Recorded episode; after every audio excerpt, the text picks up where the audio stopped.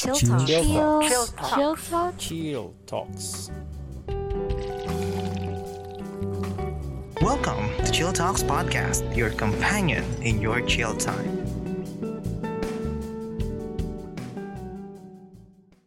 Okay, hello everyone, and welcome to another episode of Chill Talks podcast where we discuss anything and everything over a cup of coffee. So in our case, over iced coffee dito sa Rustic Cafe sa Daet Camarines Norte. So I am your host once again, forever again. You know the drill, PJ, and this time I have a very very fun episode kasi uh, as a teacher personally, parang I I, I tend to long for someone na parang makakausap ko rin na teacher at the same time content creator. And sadyang, thanks to to one of my students, I was introduced to one of the biggest vloggers here in Camarines Norte. Rising vlogger. So, without further ado, let us introduce our guest for today. So, he is known as Sir Jonathan, but his vlog name is Juken. So later pag-usapan natin kung bakit Juken yan. so um, you can check out his vlogs or any of his social medias on the so- on the links below. Same with the Facebook, all of that stuff. Alam niyo na yan. So, hello Jonathan, pero Juken na lang. Hi Juken. Hi Juken. Uh, thank you so much for accepting my humble invitation sa episode na ito. Ang tawag ito. Oh, anyari. Parang ka. Masalita na ako. Hindi ko kasi kung kailan ako sasalita. Tayong dalawa lang eh. Time, hello. Pakilala na ba ako? Hello, Oo, I'm joking. Sorry, ka ganun Oo, talaga. parang- ah, ganun. Alam niyo yung feeling. Parang, pwede ka na magpakilala. Okay Ay, pwede na pala, sorry. Ayoko na gawin ng moment ko. Ayoko na kang sapawan Oo. like yeah, you're cute. Yeah, yeah, you're cute. okay, So, so, ganon, uh, diba? Juken, so please introduce yourself sa nakikinig sa atin ngayon. Hello guys! Like OMG, I'm so excited, di ba? Alam ko na ba aalid barad-bara na kayo sa naririnig nyo. Kasi ang ingay, pero ganun talaga, maingay talaga ako. Ganun talaga pag teachera ka. Super ingay talaga. So ako, si Jonathan from Bicol, like OMG. Pero they call me Juken, di ba? Ang ganda ng pangalan ko, Striking. Juken! Paano pala nagsimula yan? Nagsimula yon nakakainis nung high school ako. Nangigiri, inaway ako ng mga kaklase ko. Kasi uso sa plaza namin yung habulan. Kasi walang teacher lagi. Tamad yung mga teacher. lagi na lang seminar. So, ang ginagawa namin, yung mga, ano, habulan. Tapos pag habulan, uso no Naruto. ang uso ng Naruto. Tapos ang nakakatakot na technique dati, yung technique ni Neji kasi siya yung kalaban ni Naruto. Tapos ang technique niya yung Hadouken, like that. Magaling daw ako doon. ang pangit, di ba, ng history. Tapos hanggang na-adapt na siya nung college high school. Kasi nga, I'm a joker. Like, ilaw na joker. Sige na, ang bago na pangalan, ibinyagan ng namin ng Joker. Kasi ang pangit nung Jonathan. Oo. Kasi, ew, taga parang, taga ano ka, taga barrio. Joke, joke lang. Kasi nahihirapan silang sabihin yung pangalan ko. Minsan, Jonathan, Jonathan, ang pangit sa ears. Oo. Like, so pang Juken na lang, Juken. joke na lang, di ba? Ang saya.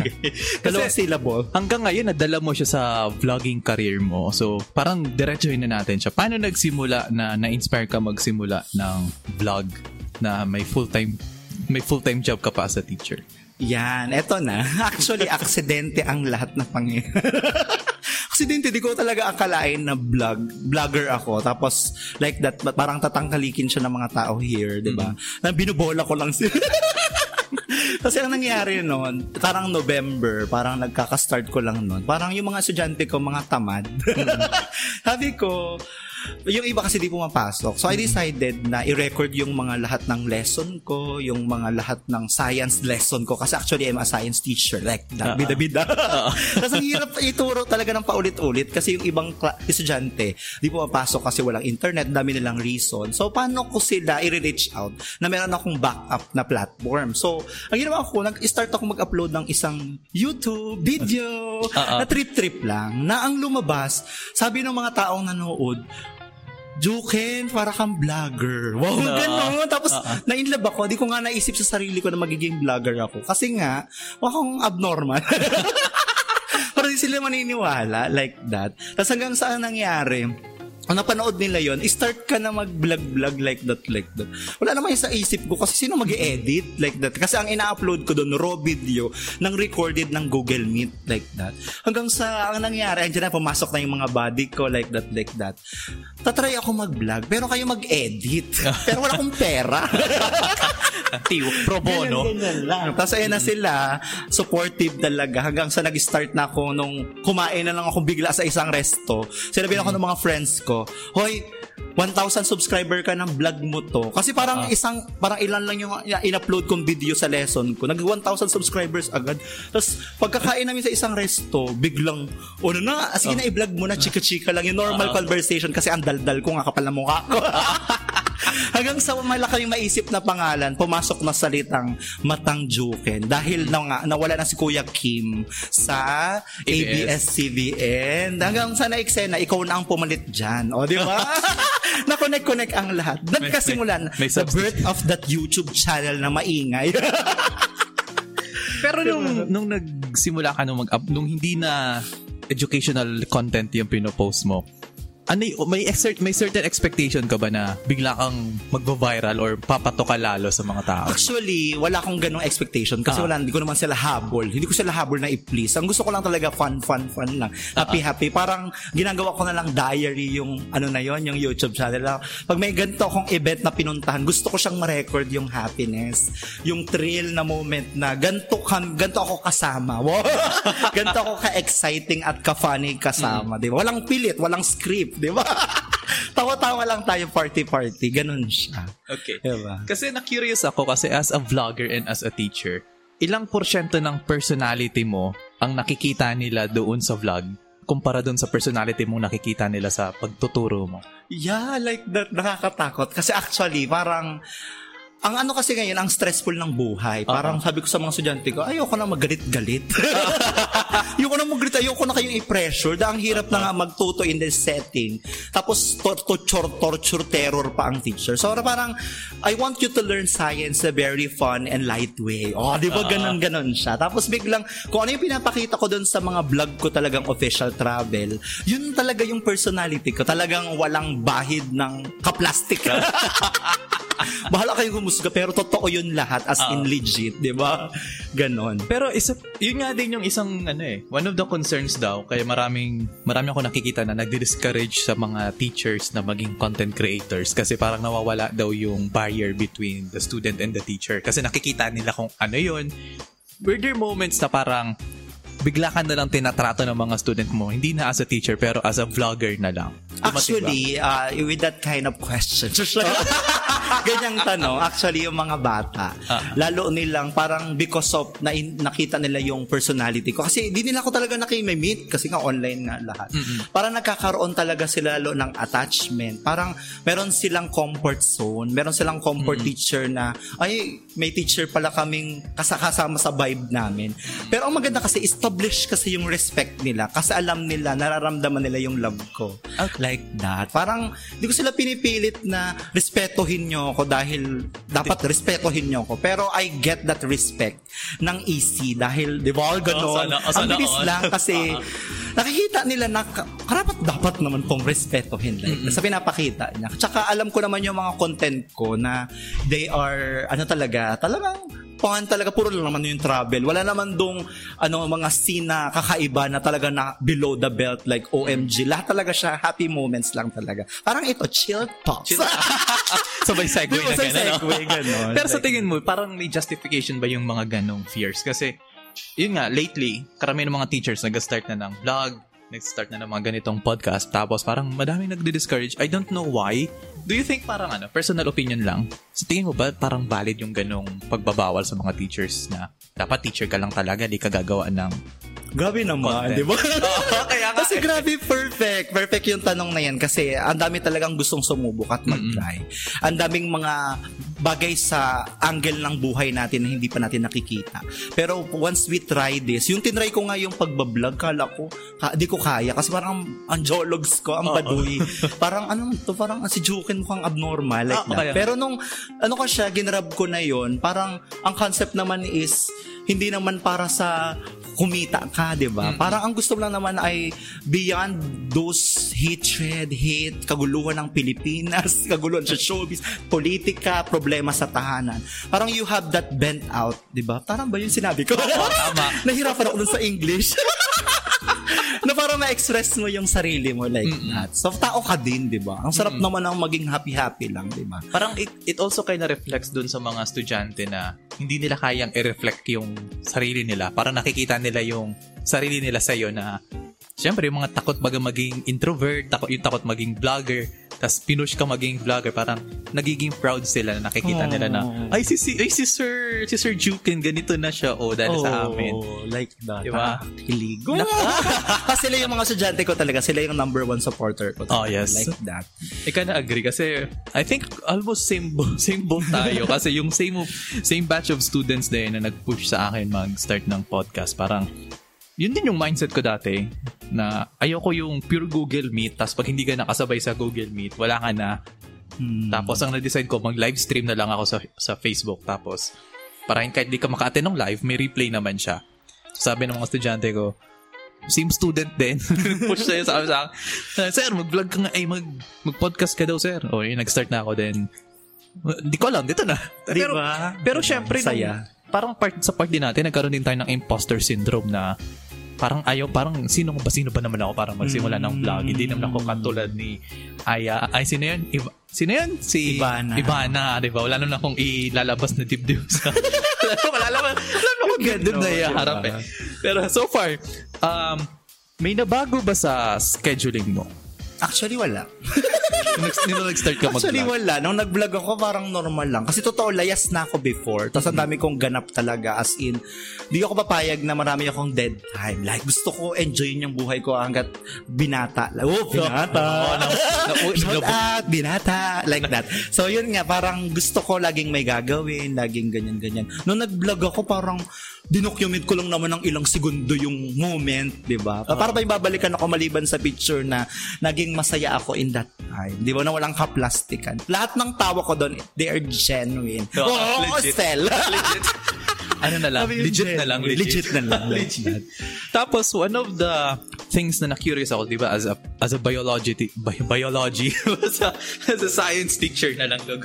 As a science teacher, na-curious ako, you're teaching yung mga, sa mga bato, parang, what do you think is the importance? Hindi naman sa channel. Baka, I don't get me wrong, ha? Parang, na-curious ako na why is it important for us na pag-aralan yung mga iba't ibang uri ng mga lupa, ng mga bato sa palibot natin. Okay, di ba ang gandang tanong? Parang ganyan. Actually, bago ko tinuturo ang science, binibreak ko na muna yung agony ng use. Bakit pa tinuturo ang science? Di ba? Para kasi may ganun tayong frustration eh. Tuturo ko, to, ba't tinuturo ang science? Di naman yun ginagamit sa araw-araw. Eh, malaman mo yung mga ibang planeta-planeta. Ang g- gusto mo lang naman, tumira sa maayos na bahay at buhay na may asawa like that. Like. Pero ang channel ko po, di ko pa sinasabi, Matang Juken. Explore nyo lang doon kasi marami doong lesson. At the same time, hiwalay doon yung mga vlog ko. May mga science lesson na only in Matang Juken niya ma-explain na ang ganda palang mag-aral ng science ng masaya lang like that. So ito na, i-break ko na. So actually, Wow! According to the Theory of Education, founded, oh, curriculum masters in education. May ganong kinemerot. So, ayun nga, medyo sabay-sabay nga yung mga pag-aaral ko dyan. So, parang, ano nga, ang science kasi talaga, wow, according to research, theories, philosophy, back up with sociological implications. And, wow! Daming sinabi, wala namang sense yung mga ano. So, actually, ang concept lang naman talaga science is to, to teach logic. So, muli kaya tinuturo, it's something to do with understanding around us. Kasi we believe, wow, we believe, scientists, the education itself believe, believes. Tama ba? Oo, tama siya. yeah, ew. like, ang pinaka-bottom line, bakit tinuturo ang science is to, uh, to open the door and to open the gate of imagination and curiosity, di ba? Para ituro lang sa atin ang concept ng logic, which is something to do, magkaroon tayo ng correct thinking. Di ba? Along the way, as you study science, unti-unting na, na-unlock yung possibilities at potential ng utak ng tao, leading to creation and innovation. Kasi parang as we look into different countries around the world, di ba? Sino yung mga pinakamayaman at mga powerful countries? Sila yung matataas ang innovations at concept ng pagtuturo at ano tawag doon? Um, the system of dealing science and mathematics. Sinama ko na yung math, di ba? Kasi akong STEM teacher nila, kinemerot sila. Tapos ako pa yung research, tino-torture ko sila. Parang sabi ko sa kanila, ang pinaka bottom line ng lahat, pag natutunan nyo ang science, ito yung magpo-fuel para later on, parang si Lenny, ano na, Robredo magsalita. Gayun pa man, ganyan. Para yun yung magiging fuel para ma-unlock yung capacity ng utak nila to think. Kasi yung thinking na meron sila, wala yun sa iba. 'Di ba? Parang pag hindi tayo na learn ng science, parang hindi mabubuhay yung yaman ng nasa utak ng isang tao. Kaya parang yung potentiality, kaya sa lahat, according to science, lahat ng estudyante, they are potential genius. It's in the education system, specifically teaching science and mathematics, para mabuksan yung lahat. Oh, ganun. Kasi yun. ano eh, Kaya- walang, tang, walang tanga talagang estudyante. Yeah, kaya sabi ko sa kanila, na-excite ako. Mahirapan ka ngayon sa science, pero yun, yun lang yung paraan para totoong mag-work yung utak mo. As in, utak mo. Ganon. So diba? ito, speaking of your answer, parang na-curious ako, sa, may na-curious ako, lugod ako. Oh, yan na na, na natutunan ako. Oh, curious. curiosity. Lumawak yung imagination ko. Yeah. Hindi, ah, ay, ay, na-curious ako kasi given the fact na ang generation natin, ang age natin, nasa information age na, na lahat ng mga iba't ibang scientific terms, iba't ibang mga data, pwede nang ma-search sa internet. Ano yung approaches mo para hindi mag hindi lang malimit ang mga students sa one Google search away para i-dead man na yung input mo as a teacher? Actually, yun, di ba? Perfect. So actually, ang lagi kong sinasabi sa kanila, iba pa rin ang kung paano ang teacher magturo. Kasi nga, ulitin ko, di ba nag-aral tayo ng ilang taon, di ba, to. Kasi hindi basta-basta ang pagtuturo eh. Meron niyang art, meron niyang science backup. Ba- paano ba ituturo ang isang concept? So actually, parang irreplaceable talaga ang teacher. Hindi talaga siya pwedeng anuhin eh. Kasi kung paano siya magtatahi-tahi ng disenyo ng lesson niya, kapangyarihan yun ng teacher. Iba kung paano niya i-implant yun doon sa subconscious. Di pa ganun yung metacognition ng bata. So actually, ang sinasabi ko sa kanila, di ba? Google, ang ganda niya to help and supplement your existing knowledge and to verify facts. Uh, di ba? Pero yun nga, maraming information doon not verified. Kaya sa talagang ang nilala namin dito is pupunta tayo sa mga verified sources. Di ba? Lalo na sa mga scientific journal, mga proven article, mga peer-reviewed like that. Mahilig kami sa ganyan. Di ba? Kaya yung mga lesson namin dito, commonly, mga updated lessons sila sa mga updated. Di ba? Kasi ang science talaga, habang tumatagal, nagdadagdag, patong-patong at nag-ano talaga si nag-advance. So, laging latest, di ba? Mas factual. Kasi yung marami ngayong churi, debunk na. Minsan ba narinig ako sa TV, ang daming chika. Debunk na po yan, matagal na. hindi yung ano, hindi yung mang, yung kinalakihan natin yung mga libro ng biology. Parang may nabag, may na mga may mga nabago na talaga na. doon eh. Tapos, speaking of your, may naalala akong gusto kong makarinig yung kwento mo. Sinabi mo kanina, nag-ala Rene Robredo ka. And based from my research sa'yo, you actually met, in a, in a, in a Yeah. vlog, you actually met Lenny Robredo. So, during that experience, ano yung tumatakbo sa isip mo na ay, ka, nakaharap ko si Lenny Robredo. How, how was the ex- uh, how was the overall experience? So actually, grabe, nung, di ba, Lenny Robredo yun eh. Maliban sa vice president siya ng Pilipinas. Grabe yung ano niya, yung impact niya na parang bibigyan ka talaga niya ng hope. Oh, yun yung tumatakbo sa isip ko.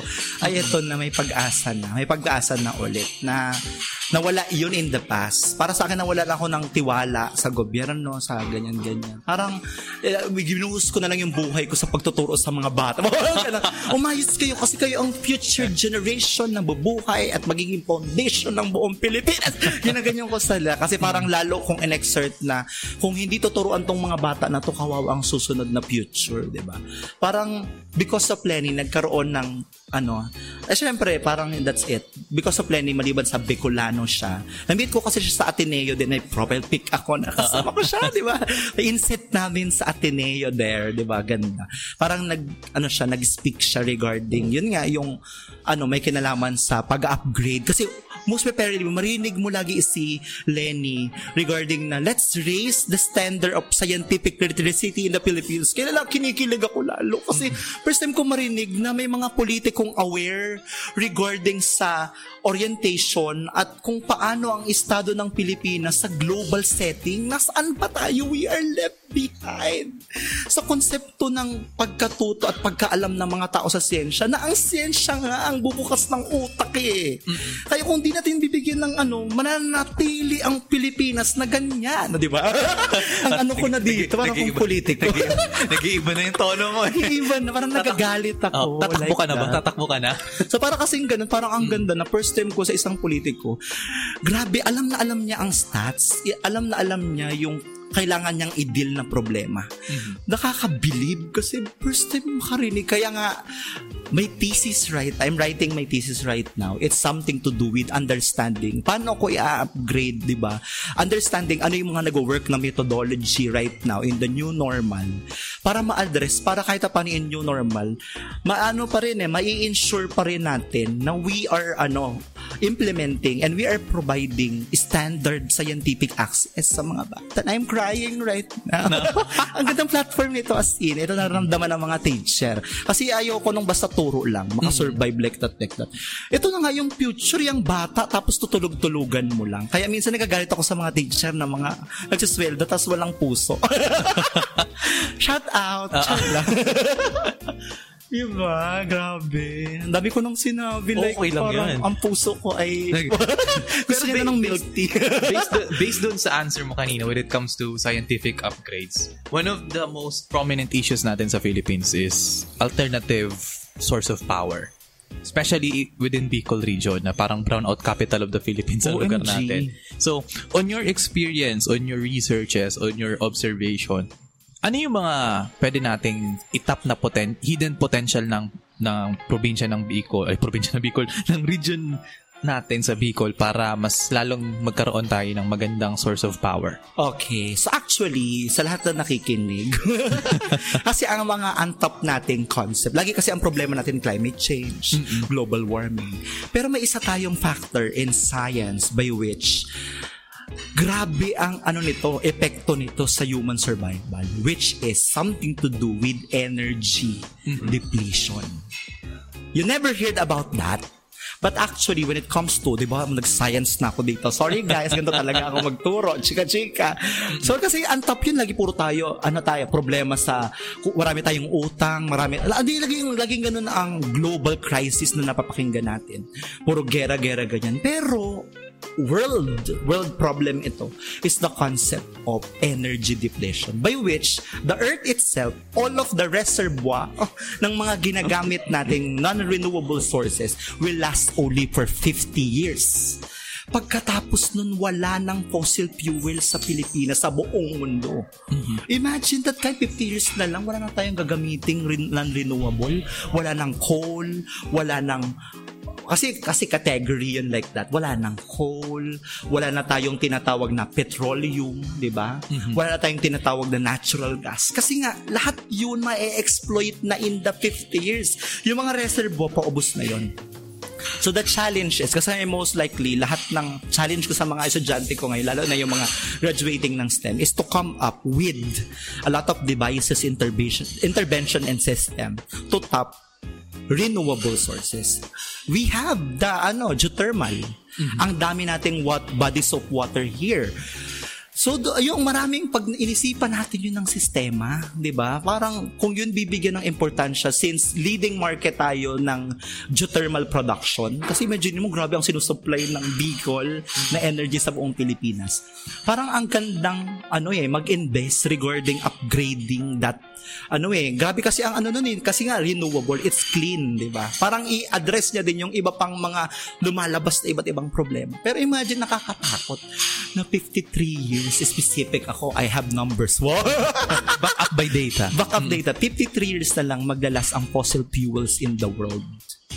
Pero yun nga, 53 years, yun lang yung mga, pero marami pa tayong undiscovered potential. Pero yun nga, look forward pa rin na magawan din ng paraan at ma-resolve na hindi natin panakaw yung yaman natin sa Pilipinas. Lalo na yung mga untapped energy, possible resources natin. Because we are rich with natural gas. Kasi commonly, parang at something to do, petroleum, konti lang yan sa Pilipinas. Or I don't know regarding that. Kasi mainit ang crust natin. may ganyan kasi, may tinatawag tayong point point of by which kerogen turns in natural gas. Oh, may mga ganyan-ganyan. Kasi dahil mainit yung ano, nasa Pacific Ring of Fire tayo, most likely hindi na po-form ang petroleum. Rich tayo sa natural gas. Nakakahiya, nagaganto-ganto so- ko din. Oo, so yun ang pwede nating itap. Yun ang mga Yeah. hidden potential natin. Which is kind of ironic pala, no? Na we have so many natural gases or rat- natural sources for power pero tayo yung kulang na kulang sa kuryente. Yeah, kinukuha nung ibang bansa. 'Di ba yung mga island natin, nakakagigil. Tinayuan ng mga arm, ano tawag doon, ng mga bases, kakagigil. Pero um, lahat na pinag-usapan natin is all about the scientific. I want to jump into a certain topic then, which is I'm very curious on your perspective. Kasi, yun nga, aside from science na isa sa mga parang agam-agam o reklamo ng mga tao na bakit bakit yan bakit, bakit yan ang tinuturo? Bakit hindi na lang yung tungkol sa pagtitipid ng pera, pag-aayos ng tax? So, my question is related to that. So, as a financial consultant as well. Wow. Wow. Lalim ng, lalim ng resume ni sir. As, sorry. some- as someone who has background as a financial advocate, sa panahon ngayon na lahat ay nauuso na sa mga digital currency, mahal na ang bilihin, how do you encourage or ano yung mga pwede mong tip sa ating mga kabataan na nakikinig? On even kahit hindi nga kabataan eh on how to effectively save and invest your money. Wow, perfect. I love the question like that. parang ako kasi parang yun ang gusto kong ma-resolve. Yung conflict natin sa science, di ba? At conflict natin sa pinakamagandang part ng life, which is marami kang pera. Kaya nga, I decided and I pursue my career as a financial consultant under FWD. Wow, shout out! di ba? Under my fixed stage consultancy, Bicol, like that. So yun nga, super happy. I'm um, serving hundreds of clients already. Thank you so much, my clients, for, what do you call this, di ba, for trusting me like that. So ako actually, lagi kong in-advocate, wow, may, advoca- advocacy regarding finance or financial literacy. Yan kasi yung in-open kong boundary at saka mga, kasi close-minded tayo sa finance. Kung gusto lang natin mag-aral, pagkatapos magtrabaho. Ew, like that. Akala ko kasi dati ganun lang din. Pero nung na-open ako, nung na-literate ako regarding finance, hindi lang pala ganun ang buhay. Na parang nag-aral ka para maging alila ng ibang tao, para to pa rin yung pangarap nila. Pero the concept of finance kasi, sabi ko doon sa mga estudyante ko, ang pagod-pagod mag-aral, girl. ang pagod, super pagod. Pero pag the end of the day, magiging empleyado kayo lahat. Sana hindi ganyan na ang setting nyo. Maliban sa bubuksan ng science or ng education yung utak nyo, di ba? Ang ganda din na tatalino kayo in the sense na mag-create kayo. Kasi ang purpose lang lahat is to create something for, in the future, di ba? To create business, to create sulu. Ang, ang pinaka ano naman talaga, ang, ang ano naman talaga, the key for us to be wealthy is to find solution. Oh, sila Elon Musk, di ba, nag-provide sila ng solution. So talagang pag tayo nag-introduce tayo ng solution, doon ang pera eh. So, ang ilagi kong sinasabi sa kanila, alam ko ngayon may hirap kayo, eh, mga dukha, mga paslupa. Mga slaps- mga slap soil. Mga slap soil sila. Sinasabihan ko yung mga estudyante ko para ma masampal sila ng katotohanan, may hirap kayo. Charlie, hindi, hindi, hindi. Pero commonly, ang sinasabi ko sa kanila, kung ngayon wala pa kayong pera pang invest, pang save, ang pinakauna nyong gawin is to invest in knowledge. Mm-mm. Kasi ang daming na-scam ngayon eh.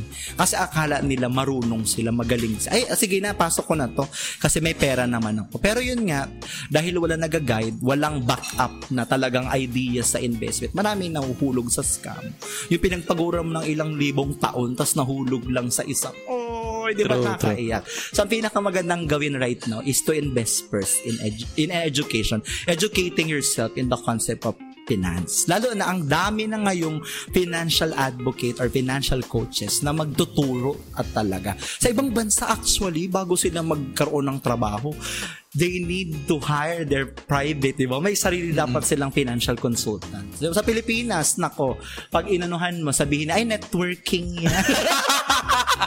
ay, ano yan, scam yan. Ay, ay Oo. bahala ka. Wala man kayong magpapala sa iyo, di ba?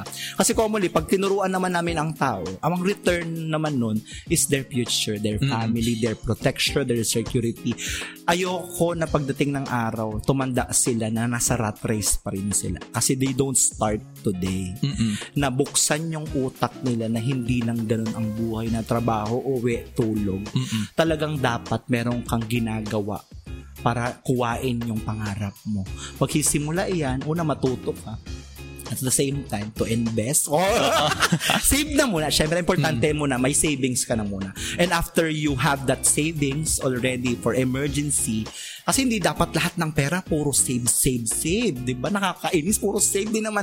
Parang ang tanda mo na puro kaipon. Ang magandang gawin after you save, i-invest na. Dapat ang pera mo, hindi na ikaw ang puro trabaho ng trabaho para magkapera.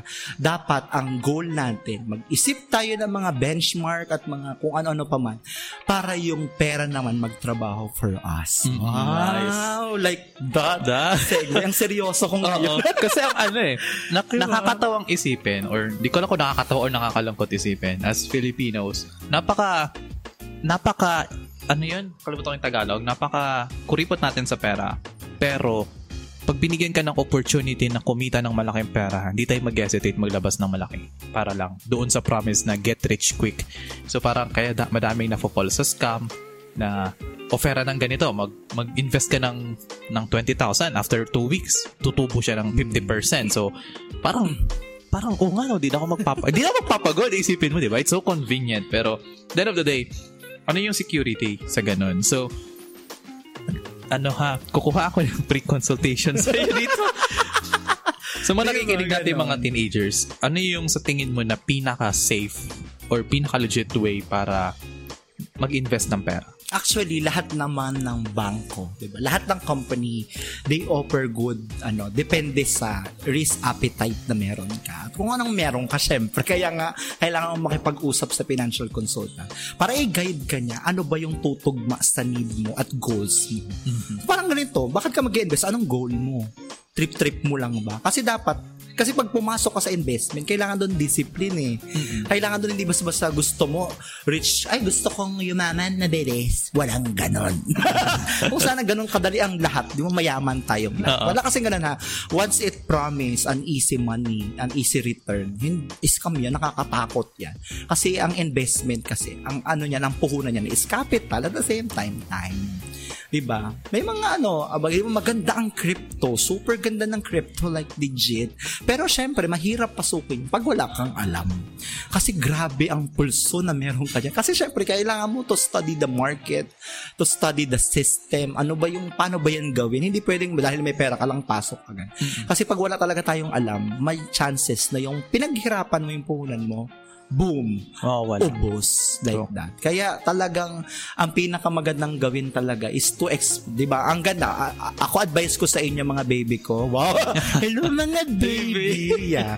To start to watch Merong playlist sa YouTube which is Investagram. May playlist sila doon to guide you in the step regarding sa investment talagang beginner until ma-reach mo yung goal mo, meron dong playlist sa Investagram. Kasi actually, ang maganda kasi sa Pilipinas, maganda mag-start ngayon eh, understanding the stock market like that. Kasi pagdating ng panahon, tumataas man ang presyo ng bilihin, ang baka baliktaran naman yan, di ba? Stock market, di ba?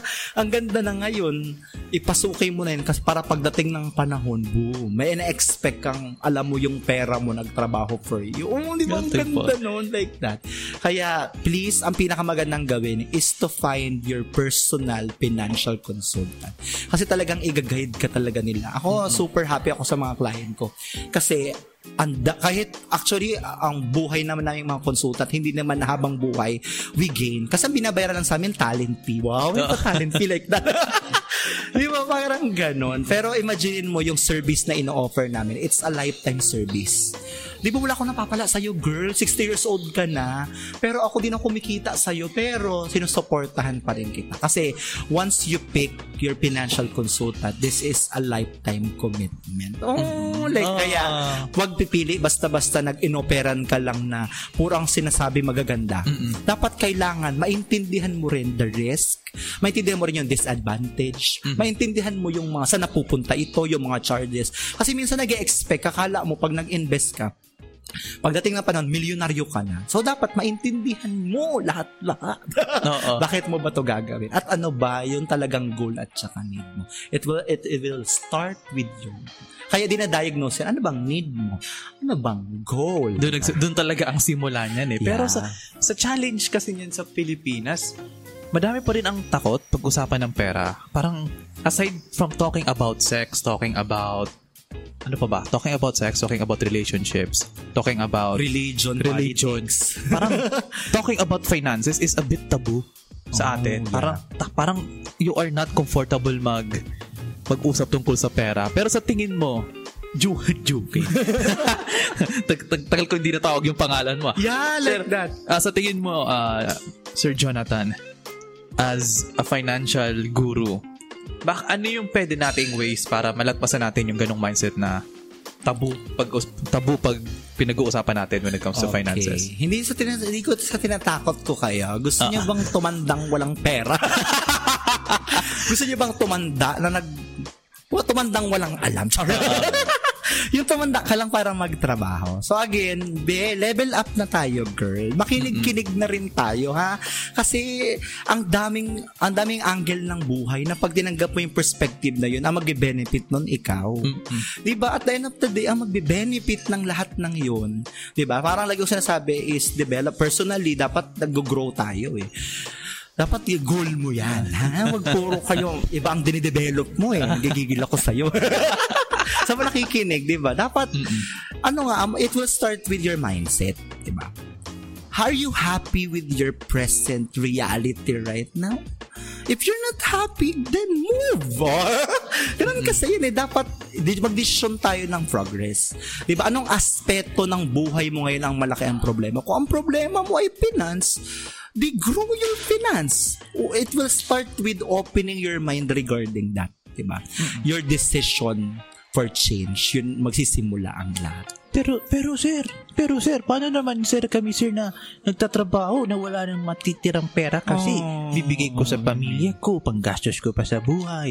So usually yun yung mga maririnig mong reasons, 'di ba? Na parang tingin nila wala na talagang way. Ano yung may alternative options ba sila? Yeah, super alternative option marami.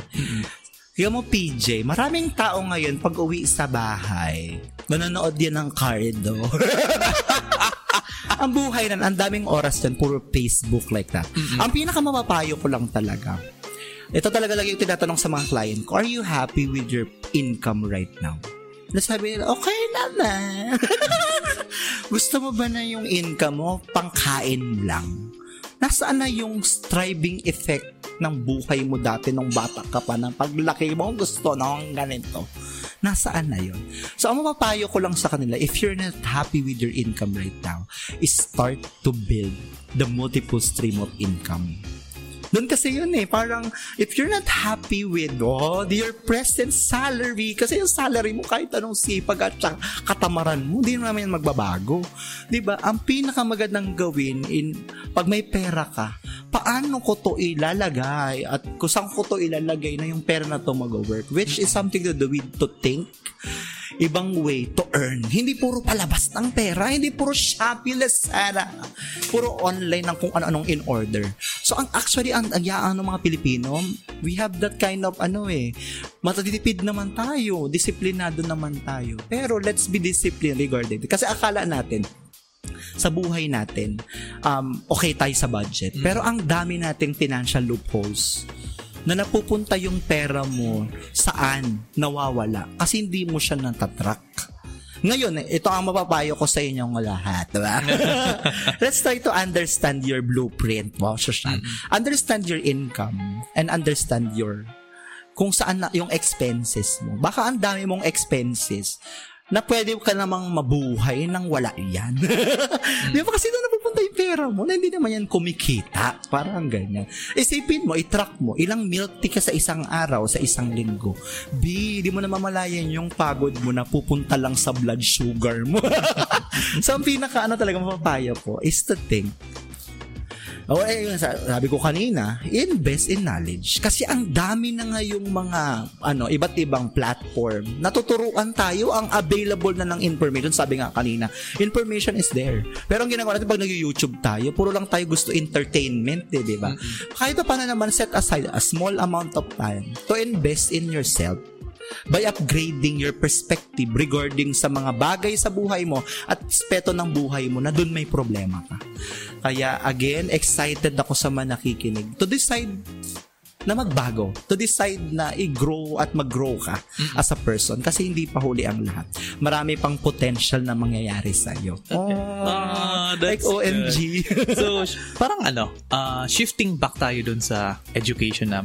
Parang, let's revolve ulit. Kasi, as someone who is doing content creation, you are a vlogger. For, ako, ay, sa podcasting naman ako. I think may mga iba din ng mga teachers na may iba't ibang forms of content. Sadly, hindi lahat ng teachers nakakasabay sa ganong technological advancement natin when it comes to teaching. So, on your case, ano sa tingin mo ang pwede nating ituro or parang maging guide sa mga older generations para maka-adjust sila sa ganitong transition sa new normal form of education? Wow. Hello po sa mga ano dyan. Char lang. Um, super excited ako na once they learn that kind of skill, grabe yung epekto nun sa instruction nila. Sa sarili nila personally. Um, excited ako in the sense na ang, ang, ang ganda kasing integrate talaga ng technology sa instruction eh. Kasi matapos man ang pandemic, matapos man ang new normal na sinasabi natin, tandaan natin ang mga estudyante natin, lahat na sila digital, 'di ba? Lahat na sila tech savvy like that. So dapat 'yung pinakamagandang gawin natin, 'di ba? 'Di ba? May YouTube. 'Di ba sa mga ano, 'di ba? Maraming mga ah, mga tao in our place, around us, in our circle, na willing naman sila to guide us. Kasi actually ako ganun ako. Personally, I top those person na alam ko na makakatulong sa akin. So yung mga buddy ko, magagaling talaga sila. OMG. so parang ano, willingness lang to learn. Parang eagerness mo lang to upgrade yourself. Na parang if you have ano, that struggle with this, ano naman siya eh, mahirap siya simula, pero once you start exploring that, magiging part na siya ng sarili mo eh, at mag enjoy ka din. Kasi Magiging nga, natural na siya. Magiging natural na siya. Kasi sa simula lang talaga yung ano eh, yung ano, parang ayoko, ang hirap, pero pag tinry pala natin, ang sarap. Kasi nga, ma-unlock mo na naman yung sarili mo na ready pa pala ako matuto. Kaya ko pa pala matuto, 'di ba? Kaya ko pa pala mag-upgrade. And let's upgrade ourselves kasi nga mapapag-iwanan tayo talaga ng panahon. At kawawa yung bata, 'di ba? True, true, true. Kasi di nila marami ng ano, theories in the past, application in the past, methodologies in the past that will not work at this present reality. I, Di can. I, I agree with that. Kasi lalo na sa forms of teaching, minsan, hindi naman sa lahat ha. For sure, may alam ko yung mga teachers na nakikinig dito. Hindi ko naman lalahatin, pero karamihan kasi ng mga teachers na older generations, parang hindi na willing mag alam mo yun, hindi na willing matuto ng ganitong methods, new methods or alternatives for teaching. Kasi parang tried and tested na daw kasi yung method nila na parang bago ka pa lang sa teaching, ba't mo ko tuturuan ng ganyan? 20 years na ako sa serbisyo. So parang ganun. And it kind of defeats the purpose na yung tinuturo ng mga teachers na learning is learning is forever. Yeah. Diba? So parang having that kind of mindset is so much frustrating na alam mo namang mas makakatulong din sa part nila. So, speaking of, since I will assume na isa kang napaka huwarang magtuturo. I, I am. I am curious dito na do you still have challenges? Ano ba yung mga challenges na na-encounter mo during this new normal form of teaching? Nakakaiyo. Kasi char. Kasi actually, yun nga, nakit, narinig nyo naman kanina, ang dami kong ginagawa. Di ba? Pero ang dami ko pang free time, huwag kayong mag-alala. I'm doing vlogging, I'm a financial consultant, I'm a full-time teacher talagang I work, I am teaching research talaga. Ang hawak ko ngayon ay research. Di ba? Sakit sa ulo. Tapos, meron pa akong high school. So, ang daming struggle. Tapos, ano pa ako, may love life. Sana ka, all, di ba? Sana na kayo ko din, may love. Tapos, ano pa yung mga ginagawa ko sa buhay? Marami. Dami ko talagang time like that. So, kahit dun sa mga time na yun, ang struggle ko lang talaga is, ay, ano ko, how I'm going to take good care of my health. Diba? Kasi ang dami mga ginagawa, girl. Minsan puyat-puyat, ganun-ganun. Medyo napatabayaan ko na yung health ko like that. Pero yun nga, nung January, nag-decide na ako to level up the game na ini-start ko din i-push ang sarili ko in my boundary na eh, yung ano ko, yung mga sobra sa katawan ko, kailangan siyang mawala. yung like that, kasi parang aanuhin mo naman ang kayamanan sa mundo kung ang katawan mo naman ay uh, madumi. Char, hindi naman. Parang ano, talagang invest in your health. Talagang ang struggle ko is napabayaan ko yung sarili ko. Parang sabi ko sarili ko, ay sa yung dati, parang okay lang kainin ang lahat. Pero hindi pala dapat. Pwedeng kumain, pero wag sobra. Pero big kasi, kasi lamon kasi talaga. Alam niyo yan, marami nag enjoy sa lamon. Pero pwede pa lang mag-enjoy ng moderate lang, ganyan. Pangalawa, my struggle is, Oh, yun ako kaiyak. Maraming nasa sacrifice na, oh, may mga nasa sacrifice. may mga nasa sacrifice na mga toxicity. May mga ganun, di ba? So, yun nga, kahit masakit sa loob mo, kailangan mo mag-let go ng mga bagay-bagay para ma-maintain yung peace of life and peace of mind mo. May mga ganun. May mga toxic kang friends, may mga toxic kang katrabaho, may mga estudyante kang ew. parang ano, kahit to, to, ano, to protect your inner peace. Parang nilelet go ko sila. True, Parang true, ano. Pangatlo, ang dami kasi talagang toxic ngayon, di ba? Alam niyo yan. Pangatlo, ang struggle ko is students. Super grabe yung struggle sa students. Kala nyo, kayo lang may struggle. Pero totoo, legit. Grabe ang struggle ng teachers ngayon sa new normal. Hindi lang kami bibigyan ng platform, pero grabe ang struggle. Ang hirap magturo ngayon kung lahat tayo nasa point of adjustment, super hirap. Tinatry lang namin yung best namin na hindi, anong tawag doon, na hindi makompromise yung quality ng education. Kasi nga, andun yung promise na kayo yung future, ano eh, kayo ang future. So, ang struggle is, yung estudyanteng hindi nagre-reach out. Estudyanteng di mo kilala. Sadly, yes. Super ang lungkot. Kasi maraming estudyante ngayon, parang, andito ka naman to support eh. Ang hito ka naman para supportahan sila. Pero sila yung pusang nag-give up. Ay nagre-reach out ka na. Pero may mga estudyanteng parang they give up with their days. Parang parang frustration mo na yun eh. Kasi parang ginawa mo na lahat. Tapos parang, ano ba? Ano ba to? Bakit ito di pa rin nag-work? Parang ganun. So, pangal, yun ang ano, struggle number three, students. Parang ang hirap ngayon mag-connect. Kasi parang ang dami mong gustong ituro, ang dami mong gustong mong sabihin. Pero di mo nga nakukonect kasi hindi mo sila nami-meet. diba naman, magtataka sila. Parang minsan may misinterpret ka nila kasi di ka naman talaga nila kilala. Naki, narinig na lang nila yung boses mo. Oh. Minsan pumapasok, naka-turn off pa ng camera, nakakagigil, shout out. Doon mo kaya pag nakikita mo sila sa ano, ikaw ba si ano? Ah, di kita kilala.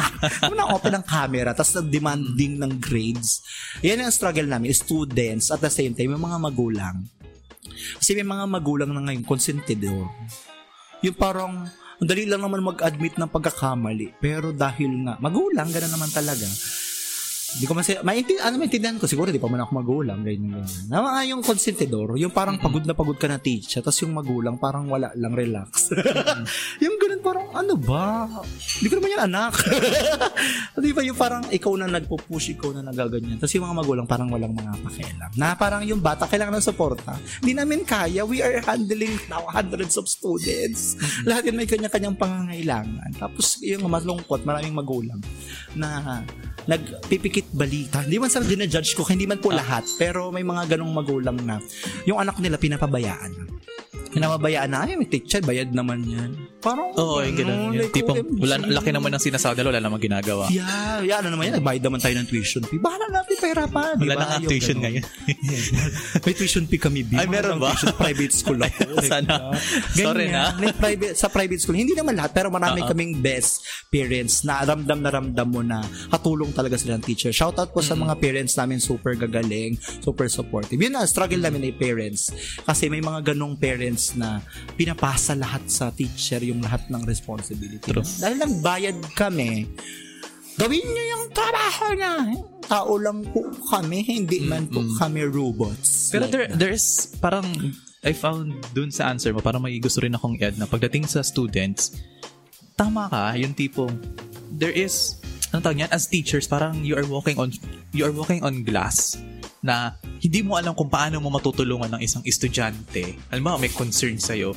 Di mo, di mo alam kung paano ituturo kasi hindi mo nakikita kung ano yung emotion niya, hindi mo alam yung paano magbigay ng empathy. And when it comes to teaching, let's say, y- yun nga, nag-upload tayo ng, ng video lesson, there's no guarantee na ma- you cannot monitor kung napanood nila lahat yan.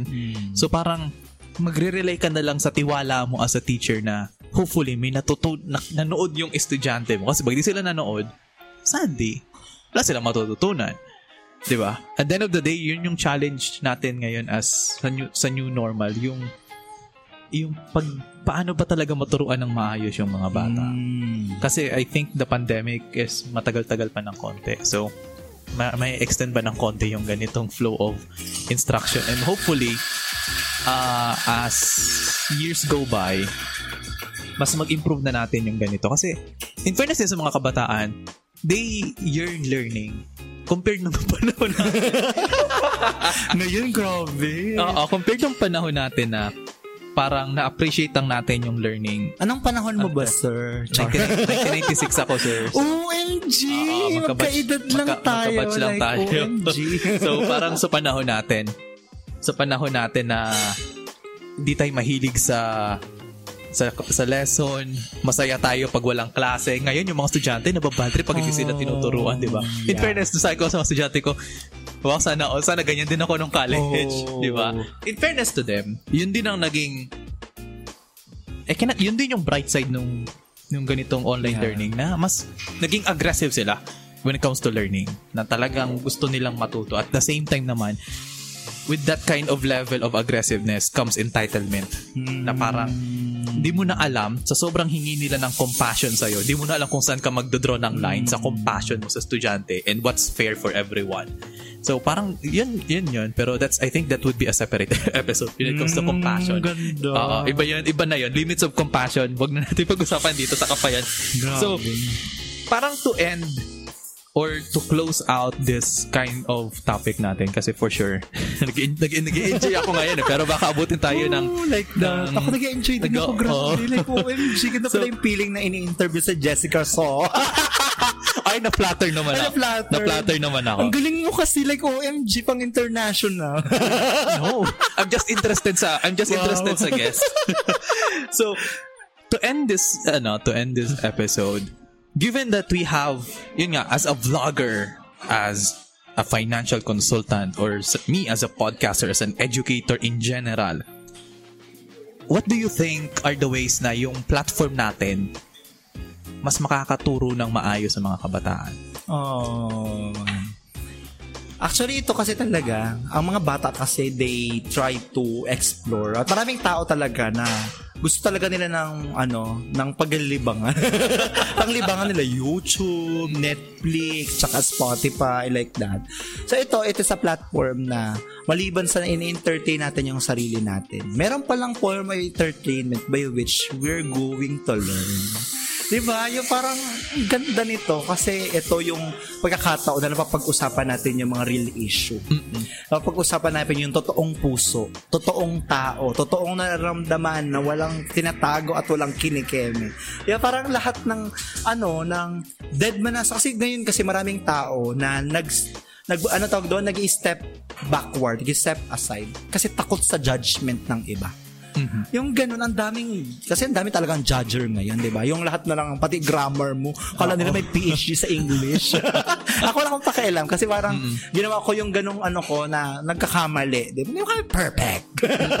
like that, parang ang ganda kasi eh, doon sa mga platform na yun, yun yung paraan para ma-open din natin yung boundary. Oy! Maraming boundary at maraming mga bridge na nagagawa nito. 'Di ba? Maraming mga mga bagay kasi hindi natin nagagawa dati. Pero ngayon nagagawa na natin in a pre-way. 'Di ba ngayon habang nakikinig kayo, imagine, ito perspective, marami kaming perspective lang namin ito, 'di ba? Pero ang challenge is may critical thinking naman kayo to filter kung ano yung paniniwalaan nyo at Oh, yung sa. Sa buhay nyo, 'di ba? Ah. Kanya-kanya tayong trip, 'di ba? ganyan ganyan. Sana ma-develop yung ganyang skill sa lahat ng tao na hindi lahat na napapanood at napapakinggan tama at facts. So meron din dapat tayong ganong way to filter those information. Na alam natin, ganito yun, pwede pakinggan natin lahat.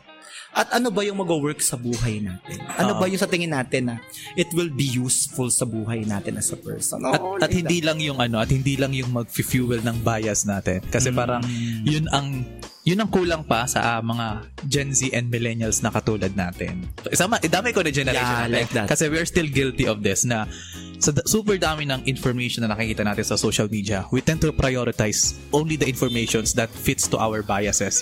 So, kung, halimbawa, if a certain information ay factual naman, pero hindi pabor sa sa biases natin sa buhay, parang we set those aside. And it can lead to certain destruction, wow, destruction of property. Ah, it can lead to certain disagreements, it can lead to certain chaos na Diyan nagkakaroon ng bangayan eh. Kaya marami naniniwala sa fake news because it fa- it fuels their biases. Parang yan yung bias affirmation sa sa society natin. And as educators, hopefully, at sa mga batang nakikinig, Hmm. one of the number one things na kailangan natin matutunan is critical thinking.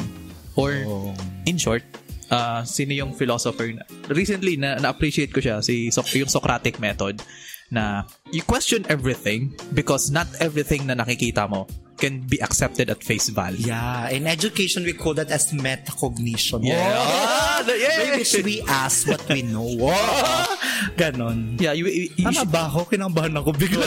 para pag may magko-comment, may magko-comment na lang pag mali yung sinabi natin. yeah. Di ba? We, y- y- we question everything because through that, like you said, through curiosity breeds innovation.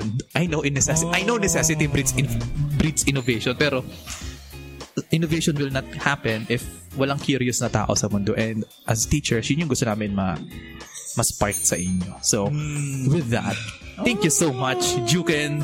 Kakaiyak. Kapos na. No! oh, I'm so happy. May- may interview pa ako OMG. bukas. Ay, may interview pa ba bukas? may, may, may guesting ka pa. So, so pero, uh, Juken, thank you so much for this wonderful episode. Sa mga, again, sa mga nakikinig, you can check out his vlogs. You, you can check out his YouTube channel on the link below. Anim na lang ang kailangan para maging 2,000 na. Oh, And hopefully we can support him to grow more in the future. So, with that said, this is your host once again, forever again, DJ, and thank you for listening to Chill Talks. See you next time. Bye bye.